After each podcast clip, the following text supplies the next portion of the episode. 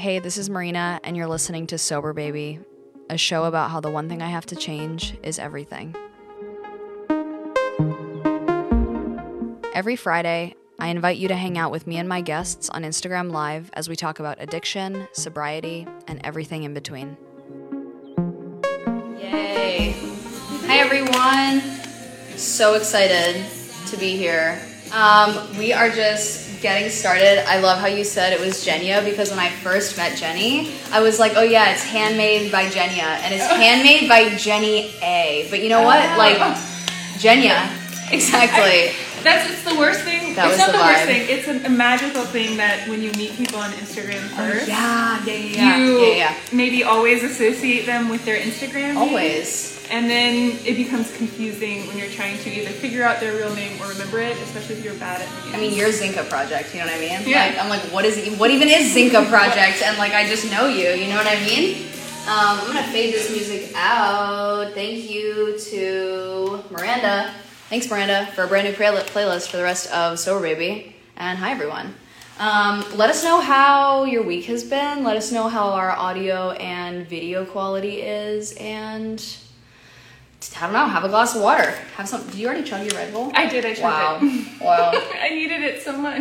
It's gonna be that kind of episode. um, I'm just gonna fiddle with this unless I put it down because you know, And I don't lose that because that's the only. I won't. I don't have it written down anywhere else. yeah, you don't even have a picture of it like in your phone notes or something. Nope. Um, well, hi, sober baby people. Hi, sober babies and not sober babies. Um, Jessica's here. You're back, dude. I'm back. You're totally back. Second time. I know. The first time that you were on the show, other than being amazing, was the first time we ever used the audio equipment. That's right. It was like I we've come so far. Um, now the mics actually aren't even recording, Jenny. I'm just gonna tell you now in public so that I can just get it over with. The card is full and I don't know how to erase it. So these are just for show today, They're but usually. Usually they're recording the audio. Um, I can't, you know, it's not a one person show, okay? I just, I fall apart when Jenny's not here. Jenny's been traveling the country for like two weeks. Good for Jenny. Good for Jenny. Bad for sober baby. Wait, is Jenny Jenya Jenny? Yeah, it's Jenya. Oh! Yeah, it's like a whole thing. I know. That's what I'm trying to say. Handmade by Jenya is Hmm. our is our audio engineer. Is the audio engineer for Sober Baby. I understand now. Um, yeah, Jenny, don't be mad. Please, just like forgive me for this one. Okay? It's been a big week, and it's been a big week for you. You're going to London next week. I go to London on Monday. Oh my god. I feel like I'm, I'm trying to talk into the mic, No, even though I talk like- yeah. the mic isn't Nothing is happening on these microphones right now. They're just Singing totally. song? What would your karaoke song be? Maybe that's how we could start. Oh, uh, my go-to for the first song, because I always sing more than one song, is "Alone" by Heart. Wow. How does it go? I definitely won't sing without music, but if you put music on, I will sing. Okay. Uh, That's how we'll end. But the second and third song are always determined by the crowd. Wow. So you've done karaoke before? Oh yes, Oh, okay. It's my, it's the thing I love to do. Yes, although I haven't done Good it in like know. two years because of the pandemic. Yeah, I just did my first uh, karaoke this year for the first time ever. First time. Yeah, the first first time was like in a park this Mm. past year, so it was kind of like it was definitely official. Like there were some very good singers, but then like in a bar in front of a crowd, yeah, I almost like shit my pants. I was so it's very scary. Oh, it's very scary. I get, I freak out every time. I have to, like, my God. stomach just flip flops. But then I get on stage and it's just like nobody cares how good you are. They just care about your stage presence. That's true. You just have to like perform. Yeah, I feel like I've just been in some tough crowds because the second time, the first official time was in LA, and it was one of those Mm. bars where it's like, Oh, it's all people who want to be singers. you know, they were they're so good. They were so good. See, okay, I'm okay with so that good. kind of crowd as long as they're still welcoming to the people who don't clearly are not meant to be singers Yeah. Mm-hmm. but just love karaoke. If you're not welcoming to that, then why are you at karaoke? You're just there to don't show know. off. I don't know. I feel just it like the the purpose. The purpose. I actually put my name in to the karaoke as Shade because I was like, I can't go up as Marina. Like I have to go up as Shade, and then I did Avril Lavigne, and I think I killed it. I mean, you probably did. Yeah, I think I did. In my mind, it was a really good performance, and I think that's all that matters. That's exactly right. Um, but what's your karaoke song, guys? Want to know? Definitely want to know. I love hearing other people's Yeah. I cut my hair this week, and I don't know how to style it yet, so I just have these little flippies. I was gonna touch it. Yeah, touch it. Okay, okay. Boink. I kind of like it. It's just It's it's like a little ski slope. Um, but we're here to talk about you, not me.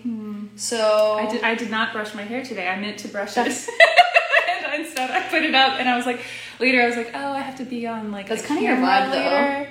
top knot, top messy knot is the vibe.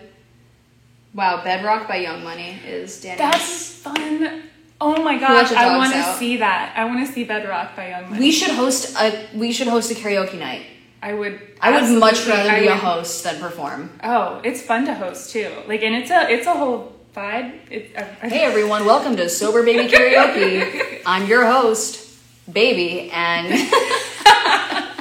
it's it's fun hosting. You get to like I don't know. It's like yeah, I laugh at people. Yeah. No, you get to like Oh. encourage them. Oh. Like, okay, so I'm the person at karaoke who's one, probably singing too much if I am given the opportunity, but two, I'm the person dancing in front of the stage. Oh, like, yeah. like basically like like- of the heart. you have to you have to get people hyped on stage. You have to support them because people freak out and then they like they don't they get nervous and but if you're up there like hyping them up Mm. in front of them and Mm-hmm. dancing and singing along and like showing them how good they're doing even when they're not doing good. Yeah. It's great. It's like fun to be that person and the host is like the extreme version of that person.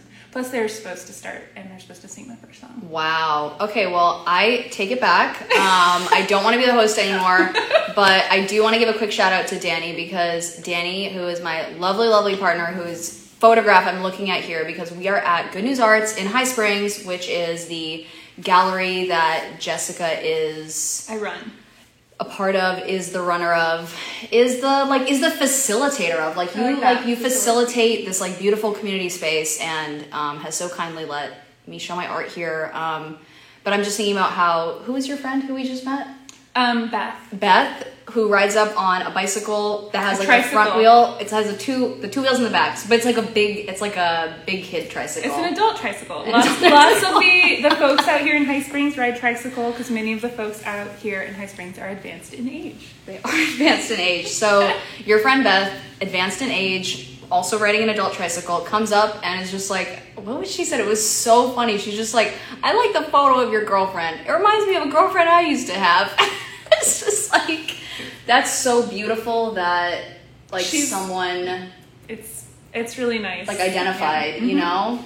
I know I'm like, look, j- I'm like laughing about it, but it's because it's just, it was so pure and so lovely. And I just think about how those kinds of community connections weren't necessarily being forged in the other space that I showed art in. And like, that's why I wanted to show here, which is why if you're in Gainesville or if you're in anywhere near this area of the world, um, show up tomorrow, support Good News Arts generally, and And support Marina and, And yeah. this incredible show and come, come party with me tomorrow. closing. We're not gonna have karaoke.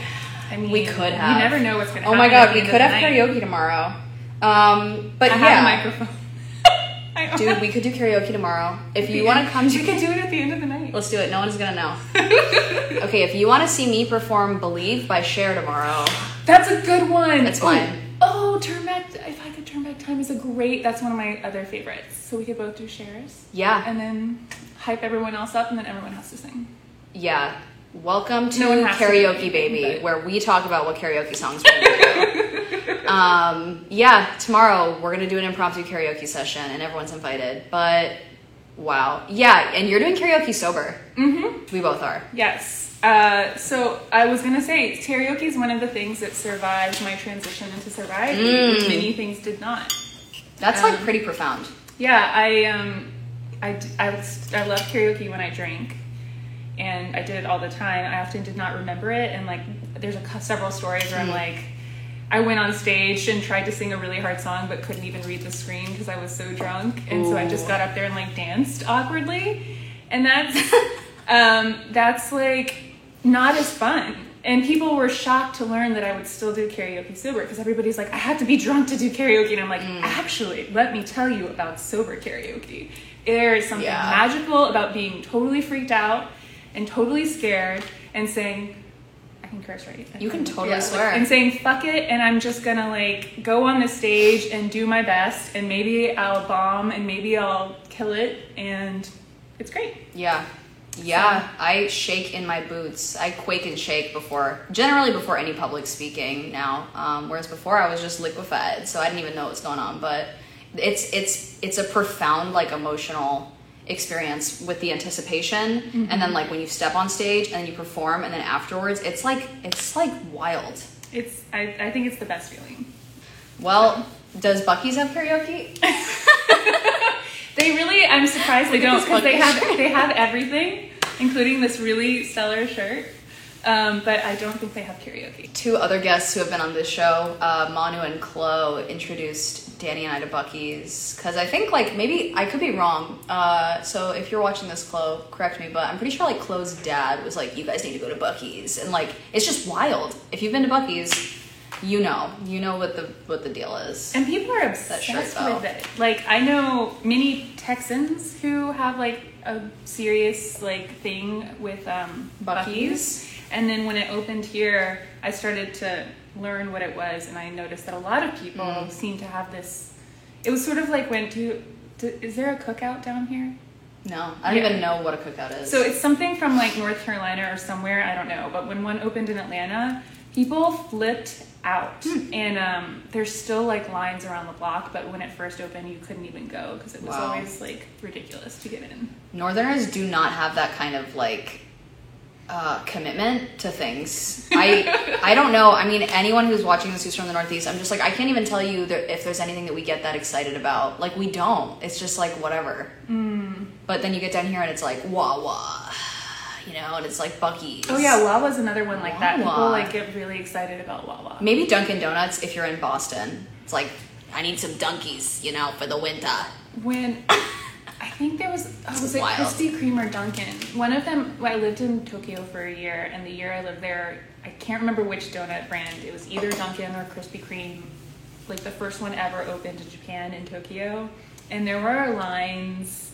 I mean, Really? and well, and I will say, like from in my experience, the Japanese love to line up for things.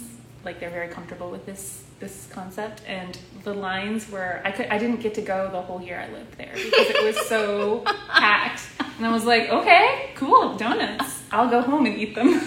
so I love donuts. I absolutely love donuts. Um, I don't even like wanna. We have to get into it because yeah, I know. Like, I feel like we've just been talking but about like everything. no, but like I love it because I'm just like it's just so fun to just to shoot shoot the show with you. Yeah. But the last time that you were on this episode, um, we talked about a lot.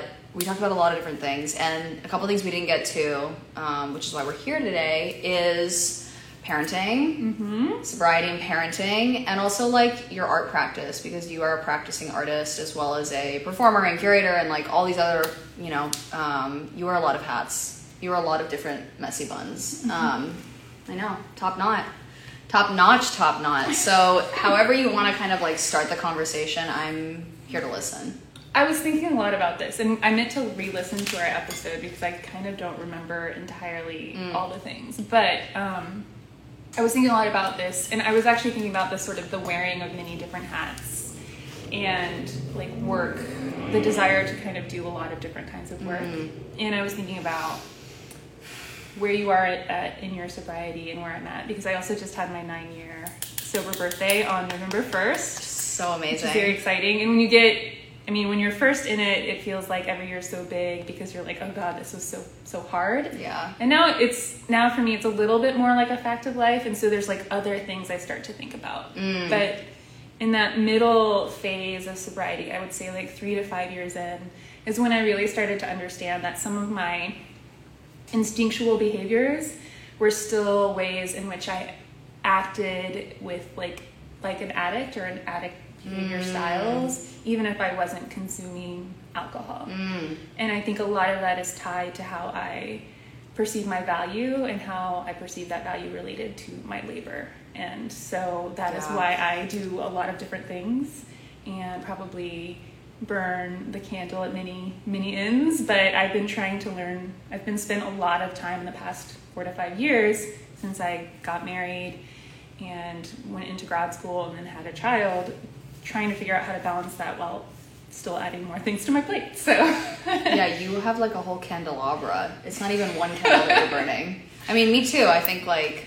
Uh, But I think it's, and that's what I was thinking about. I was like Yeah. thinking about you and when I know about you and how we have interacted. And I'm like, in some ways I'm like, well, we understand each other, so Yeah. there's never I don't feel any tension at like the p- poles that we both have going in different Yeah. directions during this process of the show being here, the gallery. But I also am like, I see the same behaviors and the same like desire to kind of constantly be working Yeah. and like pushing yourself in a lot of different ways. And I think some of that's tied to like being, you know, in recovery and being a person who's just like not necessarily trying to avoid things, but trying to figure out how to fill their life with valuable things. Yeah.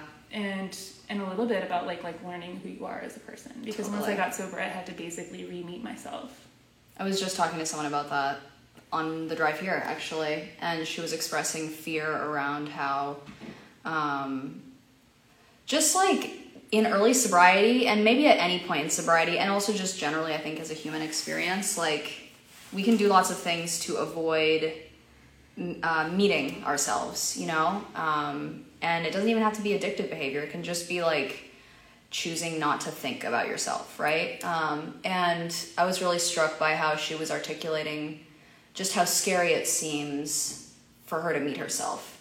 And I I identify with that deeply. I'm like, there are parts of myself that really scare me, and there are also parts of myself that I just I'm like, I don't need to be still right now. Like I can just if there's a moment to be still, let me fill that. And that is like a deep way of avoiding things Yeah. even though I'm like, oh, we need a new sponge. Like, let me make an excuse to go out and like buy a new sponge, mommy. You know what I mean? Or Mm-hmm. like go to Trader Joe's. Like, there's just let me fill something, and it's like, what am I trying to fill? Like, what am I trying to fill? I just realized this isn't on, so I just had a little tiny burp. I'm constantly worried that I have a booger in my nose right now, guys. Do I? Because I really feel like I do. Okay. Sorry, that was a very serious statement, and then I was like, No, that's that's sobriety for you. Mm. What am I running from?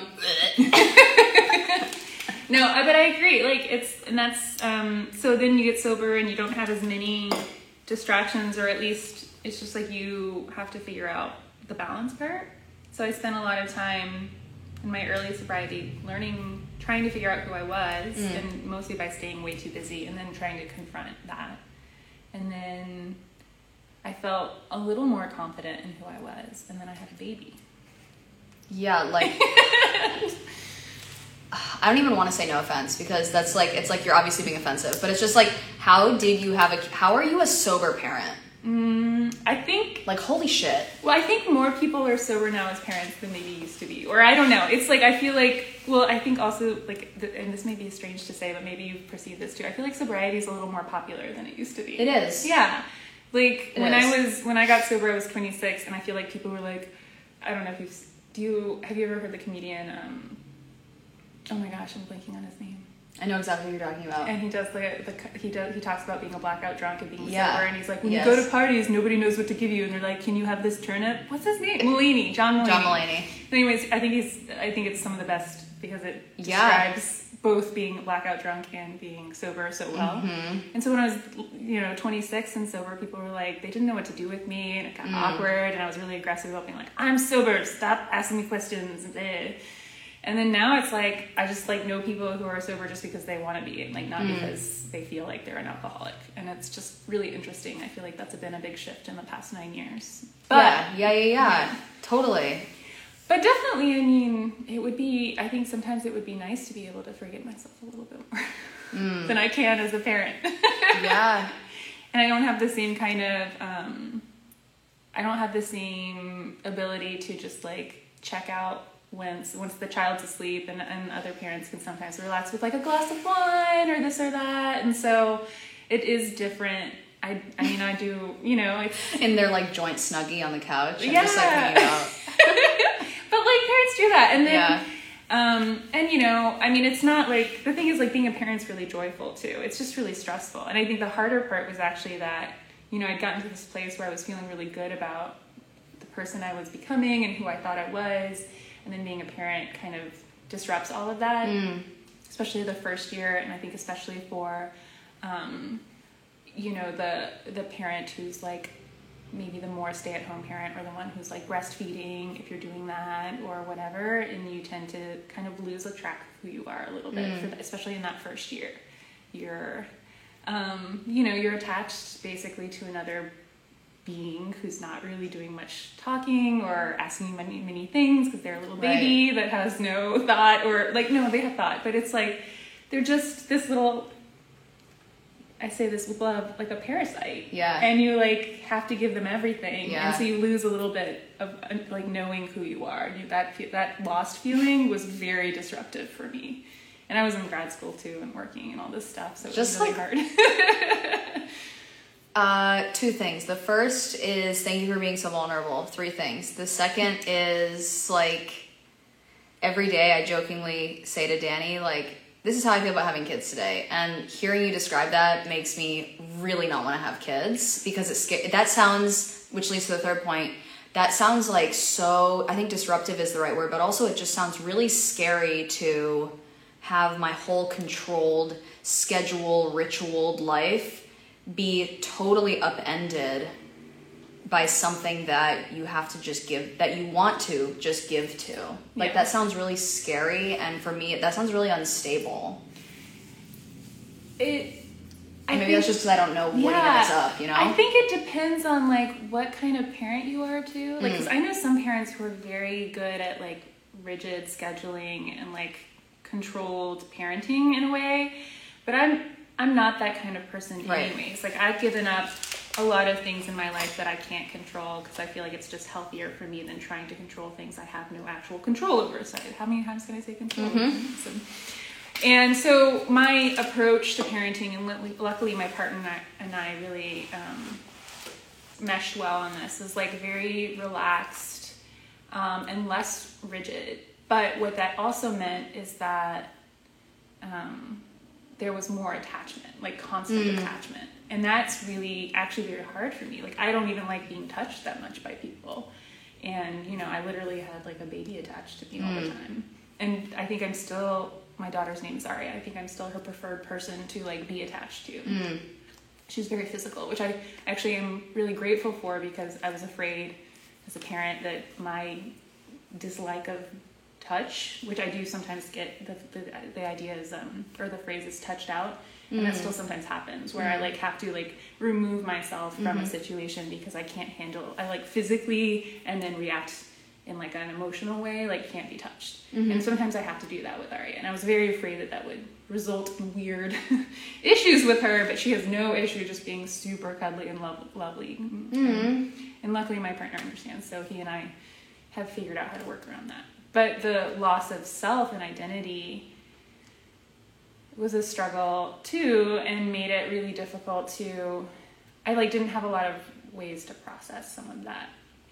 One because I was so busy and I'd engaged in all these like behaviors of like keeping myself really run thin and really active in a lot of different right. ways and then um, I just didn't have the same processing, coping, sort of relaxing, turning off my brain mechanisms that other people have. Did you how do you feel like your art practice was impacted or impacted your life at that point? Was it thriving? Was it non existent? Because I feel like talking about loss of identity, like for me, something that I don't know. I don't. I don't even know if I tend to make more art when I'm feeling down or not. Um, I haven't really like thought about that, but just more like when I'm busy, I, I tend to crave that certainly not being touched and also just like that solitude of being able to be kind of alone and then with my head on paper on canvas and clay whatever it is you know? Yeah i mean i think i turned to my art practice a lot when i got sober. It was like and not that i made work about being sober i really didn't actually um, but i definitely m- most of my busyness like all the work i was doing was centered on my artwork and i was in grad school when i had aria um, and I definitely wasn't able to engage in as well in some of the connect, like the the things that people do in grad school to connect, right? Mm. I didn't really like going out to bars. As, yeah. as that's not really my thing. Yeah. I, I don't mind I don't mind being at bars, but it's like not fun for me to hang out at them for hours with mm-hmm. people, especially if it's like really loud and the main the main activity is drinking. Yeah, totally. and openings are fine. I like them, but a lot of art culture is still really centric around drinking too. And that's very true in grad school. And um, so, on top of that, having a child sort of, I felt isolated me a little bit. I mean, people were not, like they were not rude about it or anything. I just felt really isolated, and some of that might have been in my own head. But if anything, it meant that I was basically home or with my child at school, and I was making work constantly, and I was still showing. And Mm. I think if anything, it made me more ambitious and more like determined to just keep at it. I was very determined not to like lose myself completely.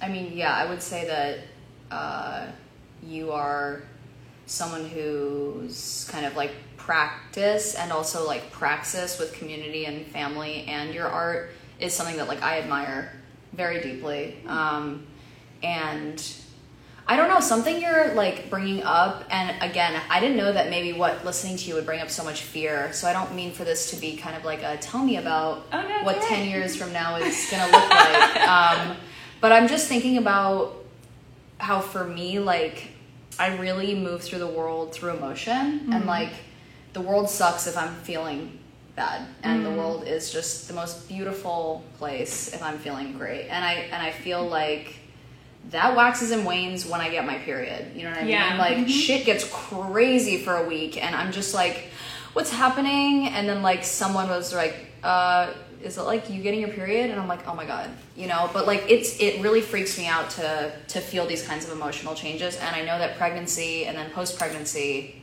that's a part of it. You know, just like your body experiencing deep kind of chemical and emotional changes, and I that would make me want to regulate Mm-hmm. like, Um, yeah.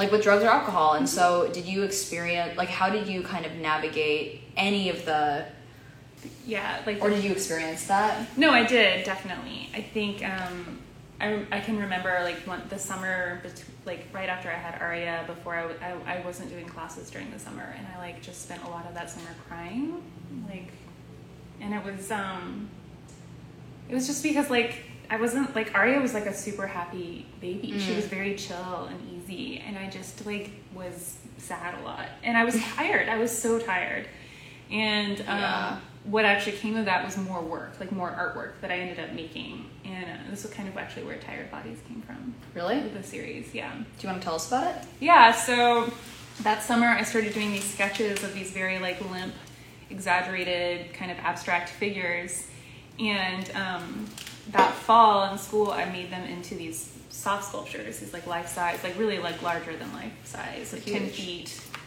ish soft sculptures, and the idea was that they were these tired bodies, sort of falling apart. They can't they can't sit up straight. They're almost they're not even stuffed fully so they Mhm. look like really old dolls that are like falling apart because you've loved on them too much. You know they've given too much so they, they have Mhm. nothing left to hold them up. And um and they're all made from like used house linens that I had sourced from like thrift stores and things like that. Mhm. So they're like very intimate at the same time as being kind of gross. And um, I just started making them. I, they were drawings, and then they were soft sculptures, and then I started building like environments for them. And they the the series is ongoing, and it's expanded to come to be about so many things. But I was very resistant at first about it to it being about motherhood. Hmm. I wanted it to be more about, um, you know, the culture of work and labor that we sort of put ourselves into, because that was what I was thinking about. I wasn't thinking about that in relation to motherhood, which Mm. came later because obviously. But at the time, I was like, I just feel like I have to push myself, and I think that was me starting to understand how I was regulating Mm. using labor but how that was actually very unhealthy for me in its own way. It's not drinking, at least I'm still not drinking, but I'm like literally falling apart. There like there would be weeks where I would just go go go. I was sleeping 4 hours a night or Mm. less and then I'd like not be able to move for a day. And that was very typical for me. Yeah. And it's like that's not healthy. That's not good. It's another kind of like addictive behavior. Yeah. And I I think I was really confronting it at that time. Mm. And I love the series now, so Yeah. I think it's there it's just like profound. Ooh, there's a question. I'm just thinking about how it's profound that like post labor, like you got lost in labor again Mm-hmm. and just like that kind of not only wordplay but that kind of Well, that's you know. very much about some of the work I'm exploring now. Yeah. The tired bodies, the endeavor was sort of like that. Um, she was supposed to birth all these other tired bodies. Oh my gosh. And now I'm kind of creating, and there's, I haven't really talked about this at all, but then the sort of post endeavor exploration and research and sculptural work I'm doing is like another large figure. Oh my god. But she births tired bodies that are it's like more like a Russian doll situation. Uh, the nesting dolls. The nesting dolls. Oh my gosh. Yes. And um, anyway, so this is this new concept that I'm developing and trying to get some funding for so I can do it because I want them to be very life size. But there's a whole performance element, and ugh, I'm very excited about it because I have now have come to understand in my work and el- elsewhere the ways I want to explore labor and gender Mm. and motherhood, but also like failure and um, you know violence and community and care and those things. And those are the themes that Mm-hmm. I'm like entrenched in right now with my work. Yeah. Listening to you talk, I'm like, I totally know why I needed to know you because I'm just like, I feel like the way that you think and speak and conceptualize things makes a lot of sense. Um, Julie has a question for us. Uh, thanks, Julie. How have you taught your daughter to acknowledge the humanity in everyone around them? Do you think it's easy for kids to perceive themselves as the main character? Whoa. That's a good question. Holy shit. Julie, haven't seen you on this live stream in a few weeks and you just come back with a heavy hitter question. Um, absolutely, yeah, absolutely. Kids are the main character. I mean, but I feel like we all are a little guilty of like being the main character, right? What does that even mean, honestly? Like, I feel silly not knowing It's what like- that is. you walk through, through the world and you kind of forget that you, everyone else is living their life too and Oh. you know um, and there's like a word for when you suddenly remember that everybody else has their own lives that are completely not connected to yours and like where they are the protagonist of their life right Ego death. yeah, uh, it's not that. There's like it's like a it's like a Swedish word or something. It's like on those lists of like words that other c- countries Oh, yeah. have that are better than English because they actually know how to describe these really profound emotional things. Yeah, what do we have? Buc-ee's. We have Buc-ee's. Um, but yes, no, I think definitely kids feel that way, and I think part of me is like they kind of are supposed to, right? okay, yeah.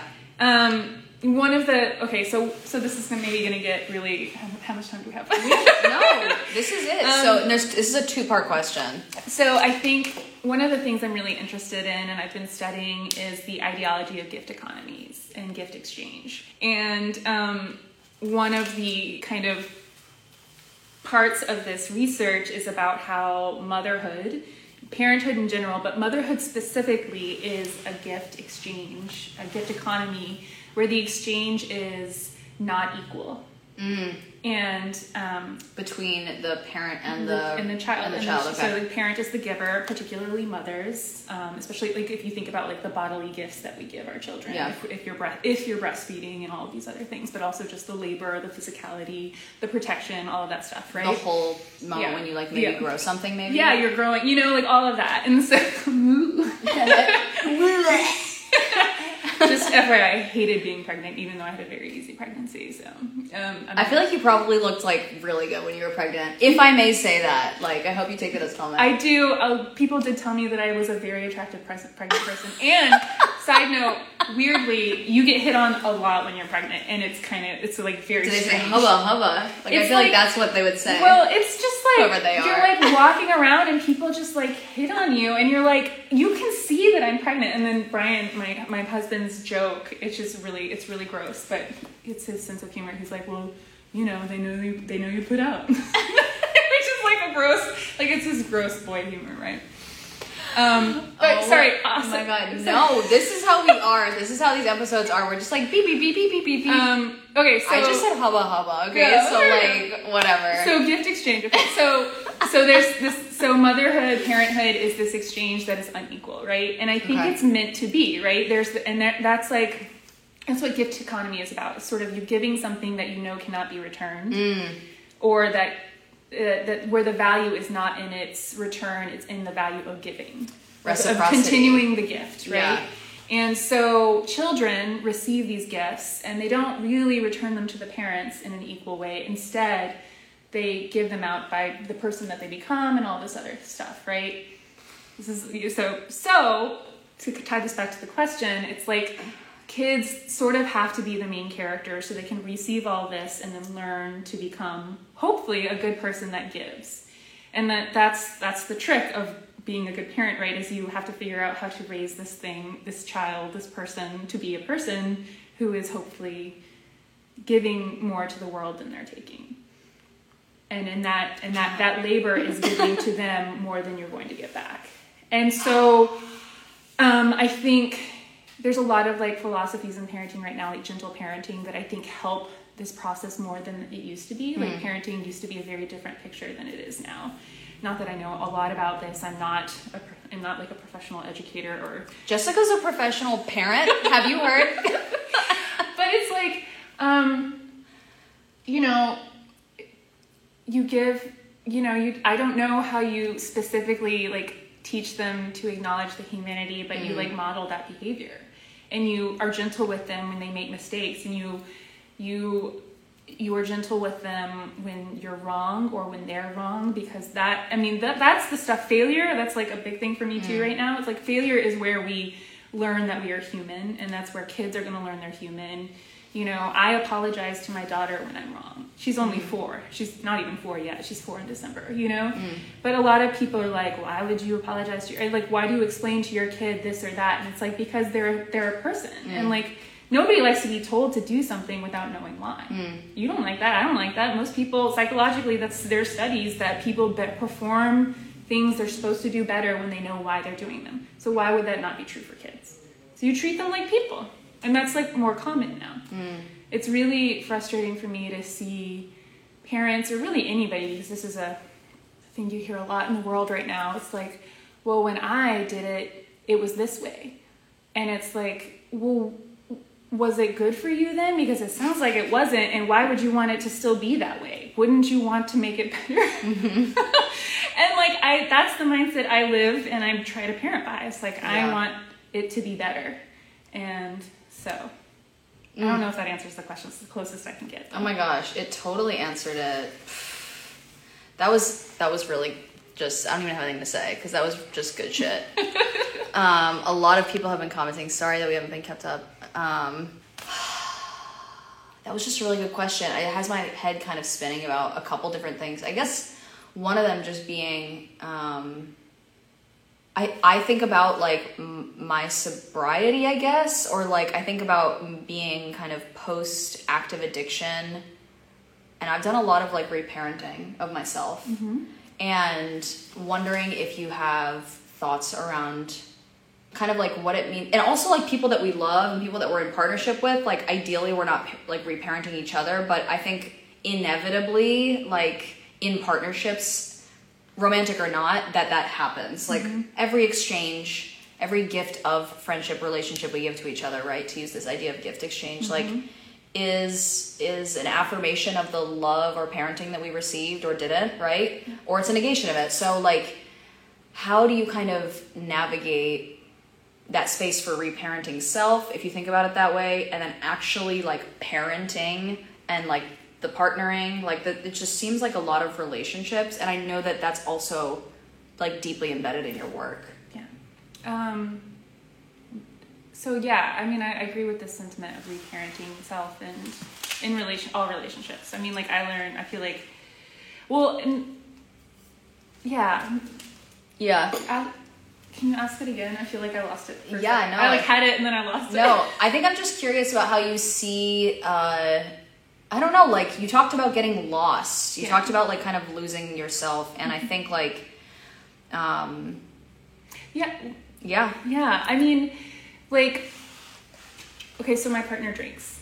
And not only that, like, he was a sommelier. So he, like, studied wine and, like, knows a lot about it. And actually is very adorable when he geeks out about wine. Like, he talks about where it's from and it's, like, the stuff it's made of. And like, I think it's just, like, the sweetest, cutest thing. Like, is he gonna be here tomorrow I think he's to be here tomorrow. okay cool So I'm figuring out the, the stuff. maybe we can talk about wine tomorrow Um, and um, sometimes I'm like, you know, and, and he does it less now, but he used to overdrink sometimes. And it would be, and like as a parent, like I'm the one getting up in the morning to be with the child when he's got a hangover. And I'm not sure if this is like, this is just like a very specific thing. And so it, it took him a while to be like, this is not a thing I can do hmm. freely anymore. Like, you know, before I was like, I don't really care if you drink and you have hangovers, like, and you're useless. But because it's like I, I don't have to like it doesn't bother me. I'm at a place where I'm comfortable with Yeah. that. I can I do my own I'm an early riser and I like my mornings to myself. But this was at Oh a time God. when I didn't Same. get my mornings to myself Right. because I had a child who was also his child. right And he was useless and I was like, dude, I don't care if you drink, if you choose to drink, but you have to be okay with the next morning when you have to get up and mm. help me. And and similarly, and I could actually, I, it was easy for me to actually be like, because you know that when I make the choice to stay up all night in my studio working, I still get up in the mm. morning to be with that child. Mm. And there's no excuse. You make that choice. And so there was a little bit of like negotiation there with our time and energy. Um, Brian, my partner, was raised very differently than me. And although most of our methods of parenting have meshed well, there's things like, you know, he was raised in a household where you don't ask why. You know, you just listen to your parents. And I'm like, that's cool, but that's not how it's going to be, you know? And so this reparenting of yourself comes because you're like trying to figure out how to be a better parent to the kid, right? Yeah. Is that close to the you were Yeah, there, I'm I'm not even like looking. I just love listening to you, Yeah. and I think about another way that people kind of engage with with this idea of reparenting, and it's with other parents. Mm-hmm. And I know that like mommy culture or whatever culture you're in, because we're here for every gender of parent, Mm-hmm. Yeah. um, is like kind of kind of alcohol oriented. Can I say that? Yeah, I mean, it is. It's like any social gathering. It feels like a lot of them, and not just like mom culture or parent culture. Um, a lot of things in our culture are built around drinking, Yeah. right? But yes, there is this sense of like, there's the Sunday play date, and all the kids are playing, and all the moms are having mimosas, and you get invited, and you're like, okay, cool. and it's like you know like i just one haven't encountered that in a long time where i'm like you know like it's i just don't often find myself in those situations anymore. And then i became a mom and i was like oh here i am with this group and like this center activity besides like our kids playing together is us drinking mm. which is like weird on multiple levels. Like what what is is mother i mean like i get it motherhood's hard or parenthood is hard. It's stressful but it's like do i really need to be like drinking to escape this? Like is it that that bad Yeah. i mean and but then it's like that's unfair too because i know people also just want to relax or let go or whatever Right. so like i have this like constant and that's what my head is like oh but this but oh but this and i'm Mm. like trying to be like you know give them space to like be like this is just what they need right now but also like really is this what we need right now Yeah. and um, luckily, I found like just like in the rest of the world where sobriety is more popular, I feel like it's like a lot of moms I know now like don't drink a lot or you know don't make a big deal out of it, and that's cool. Right. But like after this, I'm going to a friend's birthday at a brewery because breweries are surprisingly convenient places for adults to gather and drink while their kids play because many breweries have outdoor play areas for the Yeah. children. And so the parents hang out and the kids or the parents hang out and drink and the kids play and that's like such a common invite. And that's fine. Like I'm fine with it. Like breweries are often really pretty too. Yeah. And they often now this is awesome. A lot of them have non-alcoholic drinks that are Mm. like not just like water or Coca-Cola, and so that's great. Like, so um, Coca Cola, everybody. Do you drink Coca Cola? do I drink Coca-Cola? I've never called it Coca Cola before until you and your strawberry earrings. I'm just like Coca Cola. Well, okay, so I say soda, and then that's like not Oh. a southern thing, and then Oh, in Atlanta, everybody calls it Coke, Oh. even if they're talking about Dr Pepper. And so now I'm in Florida, and I'm like, I never know what to call anything. So I just that was just like the word. Mm-hmm. Brian says I just talk like a robot sometimes, just because that's the way my brain. I think you talk lovely. I don't. I drink Sprite, so it's all good. But yeah, Yeah. yeah. Um, Julie has another question for you. This one is a kicker. How do you maintain a romantic relationship and parenting partnership? Do you intentionally distinguish your time to wear the like parent hat and the partner hat? Julie, ouch. These are insane. These are great questions. I, I feel like I want to take Julie for a coffee and like You should. we should Julie just more in person. to Julie. Where'd you just move to? St. Louis. I hope your job's going well. Yeah, I mean, Julie, Julie's running the show, not me. I'm not doing shit today.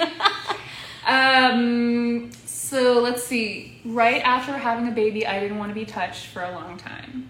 Uh, and I think part of that's just like I really hated, like I said earlier, I hated being pregnant. I um, had a really surprisingly easy pregnancy compared to like many stories that I hear from so many people. and I was apparently a very pretty pregnant person. And my my Hubba labor hubba. was also my, my birth was actually very easy too. Like probably unfairly easy. Like women who people who have given birth. I don't tell them my story until I know they're okay hearing an easy story because lots of people do not have easy stories, and it's it's like a whole. I mean, you should look it up. There's it's a whole issue in our country. Like for our first world country, our birth, our maternity. I'm like forgetting the language. But basically, our reproductive like care of parents, of birthing parents, is abysmal, and it's Oh. you know, and especially if you're a woman of color, it's like three times as worse bad, just like everything else. So, anyways, side note. No, But big no. despite all of that and recovering physically very quickly, I um, just didn't want to be touched for a long time. I didn't feel, I just didn't feel sexy. And I just like, and then I was also being touched all the time by my baby. right. And especially then, it was very easy for me to feel like too, like it was too much. And Mm. touched out is the way mom, it has, I've learned it's described in a lot of parent circles. It's Mhm. like when you just freak out because you cannot handle it anymore. Mm. Um, and I think some of that's just because like of my trauma history, and I think some of it's like I don't have a way to process or like release some of that feeling or that like responsibility. Um, so for like the first year, I would say like there wasn't much of a romantic physical relationship, but I have a very caring partner, and he um, his like love language is Oh like yeah, we love love languages. is acts. I, I, sorry, I said it like I said it like that, like it was like not like like it was cheesy, and it's not cheesy. His No, I mean it's You know, cheesy, but we love cheesy. it's a little cheesy, but drop I- your love language in the chat, bitches. wanna hear. We want to know. well, his love language is acts, and he's he cooks. He, He used to be a chef. he hands you an axe. Did I say- he goes to an axe throwing bar. No, I struggle with that word too because you're like acts. Acts. He likes to. He likes to get do acts. Yeah. Yes. That's so nice. Yeah. So food is a big one for Yeah. him. Like he feeds me. I'm really actually terrible at feeding myself when he's not around. I could imagine with all those things that you have your tentacles. Right. I'm very good at making sure Arya eats, but I'm terrible Mm. at feeding myself. So my weight fluctuates based on whether my partner is home or not. Sadly. Uh, but so he would, you know, he feeds me and he makes sure I have like the things I want. And he knows all of those things very well. And he like surprises Love. me with books that he knows I want. Like, they, like he's not really into Wow. holiday gift giving, but like Yeah. he just, when he sees something he knows I want and he can buy it, he just, I, it shows up any time of year, anytime. And so like that is romance too, you know, it's not just the sex. But the sex stuff did come and it was great. I mean my my body changed. Sorry, this is this is too TMI, you guys tell me, but I'm not sure. No, I'm living for this, and I know everyone on this. But your body also- definitely changes after you have a baby, and so we had to like relearn sexually how to like work together well, Mm. and that's been super fun and it's actually really great and kind of romantic. Mm. Um, and um, as Ar- Arya, we co-slept with Arya, which is when your baby like sleeps with you in the bed. in the bed. Were you worried about like rolling on top of her a little? Not even once. Okay. Like it, people talk about that, and then of course people have opinions about co-sleeping. I really don't want to hear them. Like every parent makes their own choice on this, and many many cultures it's very normal. So Arya slept on me for a long time, and then when she got too big for that, slept sleeps between us, and she always has. And sometimes she chooses to sleep in her own bed now, but she still pretty much prefers to sleep with us, mm. which does affect our sex life and our how romantic we can or can't be in bed together. Totally. Um, but we make a lot of effort and we're supported very well by her grandmas. And we get to go on dates and they live really close, like right next door to us. And so they make sure that we have our time together alone. And sometimes that's playing video games in the same room all night while Arya sleeps over at grandma's house. And sometimes that's going out and having dinner. And the main thing is remembering to not just talk about her. You know, we talk about till we talk to each other. So Yeah. wise you are. Mm, it's not always easy though. Like you know those are the things you're supposed to do, but you forget to do them, or you get so busy, or it's hard. Like the other thing is we're very encouraging of each other's independence. Right. So he goes on bike riding trips with his boys, his people. I'm going to London next week by myself to hang out with my little my, my little sister, my twin sister. you know, by how many like we there's no you know, I, I went on a residency when Arya was two for a month Mm. you know, and he went to Alabama for six weeks for work just last month, you know? So it's like we have, we're very independent people, which I think actually helps maintain a sort of romantic relationship. Mm-hmm. And he's chilled out on the drinking, Cool. which is fantastic. um, but you know, every once in a while, he still opens up a very cool, funky bottle of wine from some winery I know nothing about, and he'll tell me all about it, and it's like great. Mm. So Wow, thank you for being so vulnerable. Um, ugh, there is so much after sober baby that I feel like you and I could chat about and outside of this screen, but I think like Julie's question, I also think your answer. Um, it, I just want to kind of pull something out of both of that really quickly because something that I realized, I don't even know, probably in sobriety, was that really powerful relationships take work. And I was under the impression that because I was having good sex and no conversation, aka no conflict, I was having a powerful relationship. And I wasn't. I was in a manipulative one. I was in like a totally detached relationship. And uh, being in partnership with Danny has, been, I've never worked harder, you know, in a relationship. And in my mind, like that equals not sexy that equals like like it used to not anymore but it was just like why why do i have to why do i have to work you know? I just i'm so selfish that i expect things to kind of just fall into my lap and like what i heard you describing is that your acts of labor are sexy and are difficult and are sleepless and are like maintenance you know? Like you're mm-hmm. talking about like growing and maintaining something and I just never ever knew that that's how relationships worked until a couple years ago. Yeah, and I think I think the same would be true for my relationships when I was not sober. It's like I I did well even if I knew that they required maintenance, it's like I didn't know how to do it. Yeah. And it was so difficult that I would just check out instead of mm-hmm. like check like doing it, doing the work, right? And you you know, I was in a relationship when I got sober, and we were, I think it was like a six months into it, and then we continued to date for like two and a half years, maybe. And um, I'll be forever grateful for that relationship because partly, like, uh, I'm not like I, I don't want to say I wouldn't have gotten sober if I hadn't been in that relationship, but definitely there was a lot of encouragement there because he had you know family history of abuse, like alcohol abuse and stuff, and it was like he was just not interested in taking care of me. You know, he's like I'm not going to. He like did it once. I had like a blackout night, and he's like I'm not I'm not going to do that again. I'm not mm-hmm. going to like carry you home or like deal deal with this and i was like all right all right and then i like for a couple more months i was like i'm, I'm gonna drink and not black out it's gonna be fine i can do this and then i was like mm-mm not happening Can't do it. so then he had he was with me while i was figuring out what kind of person i was gonna be Right. And it was a lot of work on his part and i will forever be grateful to him. And i think the problem is that i learned that that was not a great relationship for me. Right. and so it was it was hard because like i was grateful to him for like being with me while i was doing the work. But you when you learn who you are you also kind of learn who you are meant who you are meant to not be with or be with. Mm-hmm. And that's unfortunate because it wasn't there were parts of that relationship that were not very good for me at all so Yeah, it's those kinds of difficult decisions that we get to make that are Yeah. so real. yeah and It's raw so and there's raw. nothing to blunt the emotional edge Yeah. at all Yeah. so oh, but yeah there's a lot of work in maintaining my relationship with with brian and my relationship with Arya. mm, having a kid is constant work and maintaining especially because they have they're learning to control themselves as people right. and you can't be mad at them that they don't know yet Right. they just don't so Wow.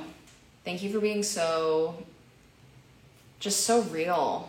I learned so much when I listened to you, and I also think it's so funny that out of all of these multiple weeks that you and I have been like texting and communicating and setting up that like this is actually the first time that we've gotten to sit down and be in space together and be like, "Hi, like Yeah.